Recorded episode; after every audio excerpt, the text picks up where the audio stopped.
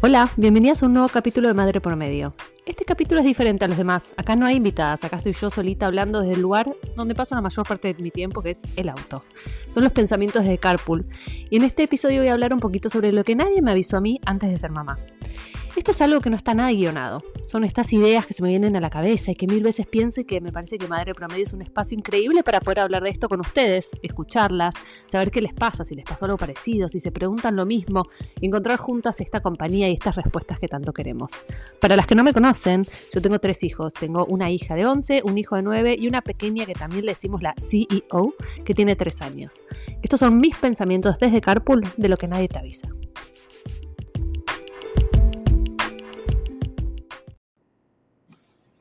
¿Saben desde dónde estoy grabando este capítulo? Desde el auto, obvio.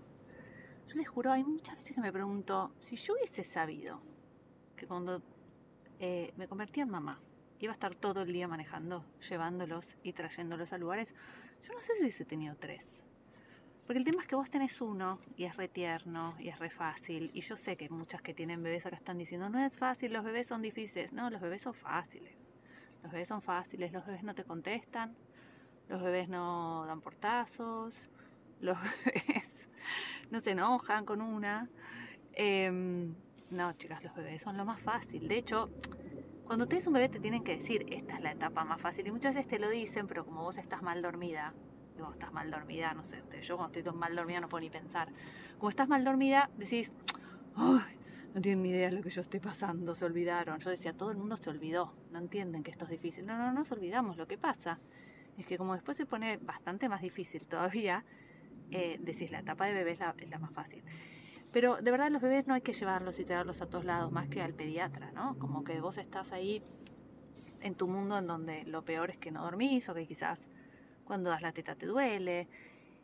Pero no te avisan, no te avisan lo que sigue, ¿no? Y no quiero ni pensar, digamos, lo que va a pasar más adelante, pero mi hija más grande tiene 11, alegra. Les voy a ir contando un poco sobre mis hijos. Y, mm, y claro, ahora tiene un montón de intereses a los cuales la tengo que llevar y como claramente una cuando es mamá quiere sanar cosas de su infancia, yo estoy sanando no haber hecho todas las actividades que quizás hubiese querido o no sé ni si las quería, que hoy pienso, ay, a mí me hubiese encantado que me lleven a hacer tal cosa, tal otra, le digo todo que sí.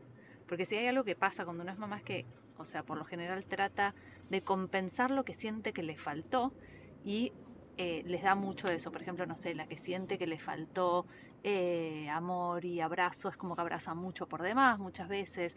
Como que estamos como, como de alguna manera em, curando ciertas heridas, ¿no?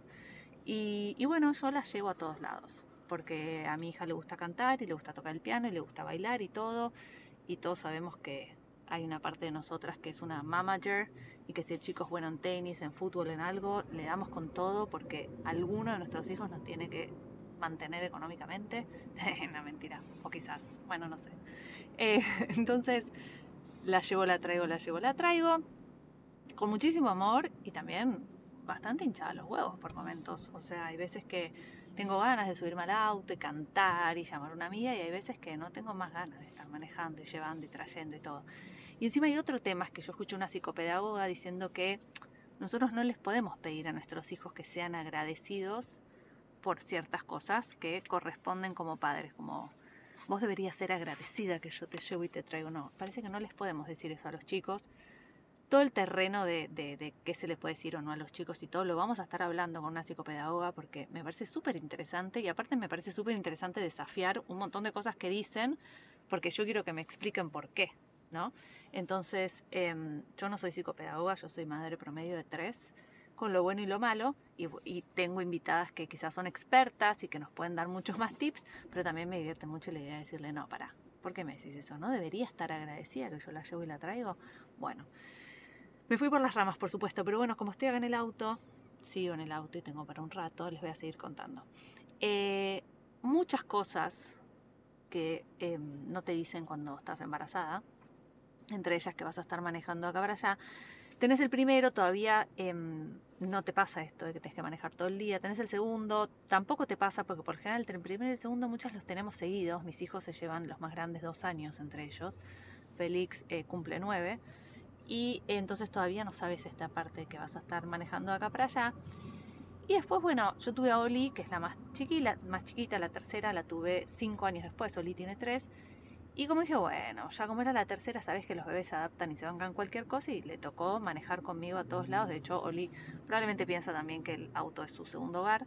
Eh, y el tercero, a diferencia del primero, se la banca, ¿no? Es como el primero que, viste, lo subís al auto y llora, todo le jode y no querés que llore, entonces como no querés que llore, mejor vamos caminando y haces como esfuerzos así como extraños eh, que jamás harías por los otros dos. Y ahí vuelvo de vuelta, ¿no? A, a, lo mismo antes, como que nadie te avisa que vos, al ser así con el primero, no le estás haciendo un favor. Porque yo ahora entiendo, por ejemplo, que en mi casa Alegra piensa que no, Alegra es la mayor, repito, pero todo gira alrededor de Alegra y que Alegra esté contenta.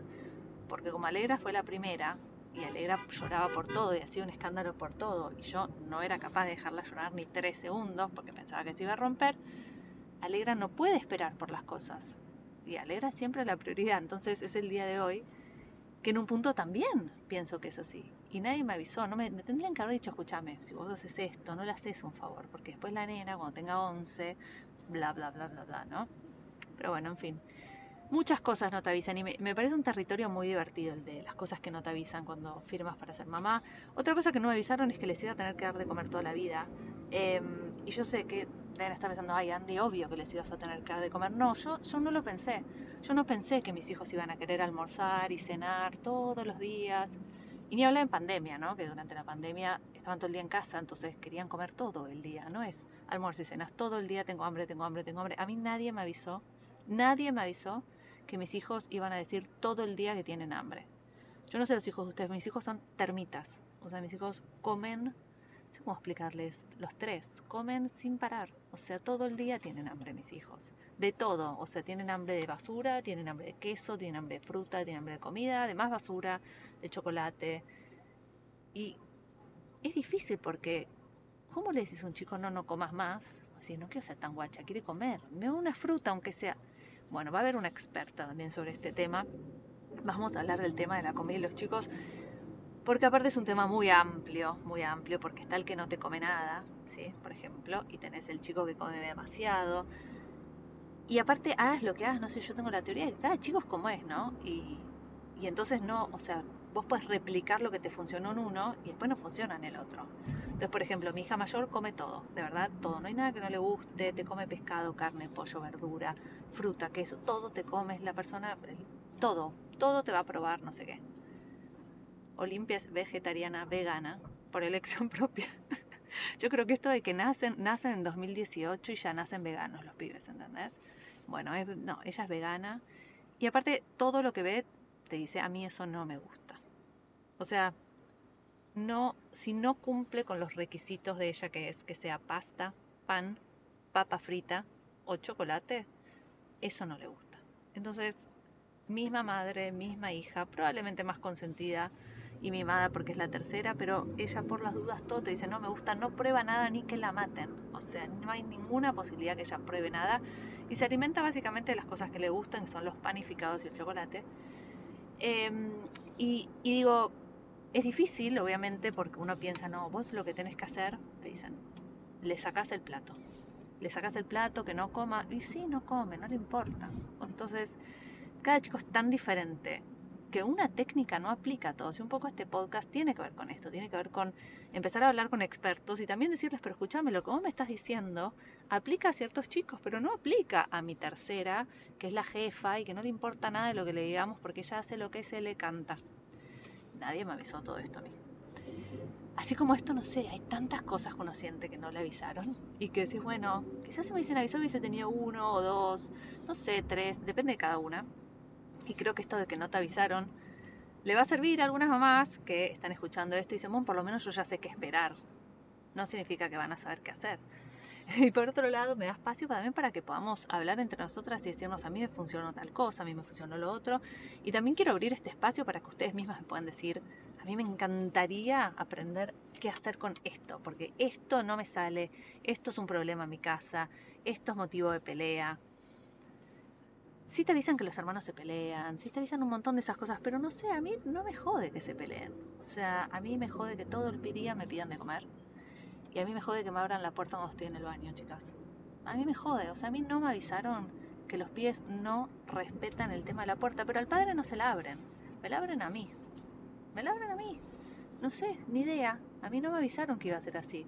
Porque entonces yo no, yo los hubiese eh, entrenado desde que nacen a que le abren la puerta al padre también. Porque si me la van a abrir a mí, que se la abran a él también. Bueno, muchísimos temas como estos. Me encantaría saber qué es lo que no les avisaron ustedes antes de ser mamá y les hubiese encantado que les avisen, porque esto es un servicio a la comunidad. Avisando esto, nosotras vamos a poder ayudar a otras mamás a que estén preparadas, o otras futuras mamás que estén preparadas eh, para lo que viene. Así que bueno, eh, espero que les haya gustado este episodio desde el auto, muy cortito, y espero todos sus comentarios. Nos vemos en todas las plataformas.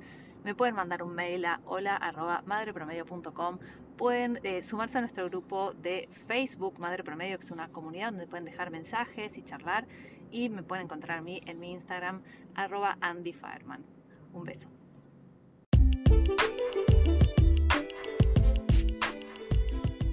Espero que les haya gustado este episodio. Nos vemos la semana que viene con un capítulo con una nueva experta. No voy a hablar yo de vuelta, pero si les gustó este capítulo y si les está gustando el podcast, es muy importante que se suscriban, que nos dejen sus comentarios, que le den like, share, follow, todas esas cosas que pueden hacer para apoyar a sus creadores favoritos. Les mando un abrazo enorme, que tengan un hermoso fin de semana y nos vemos la próxima semana.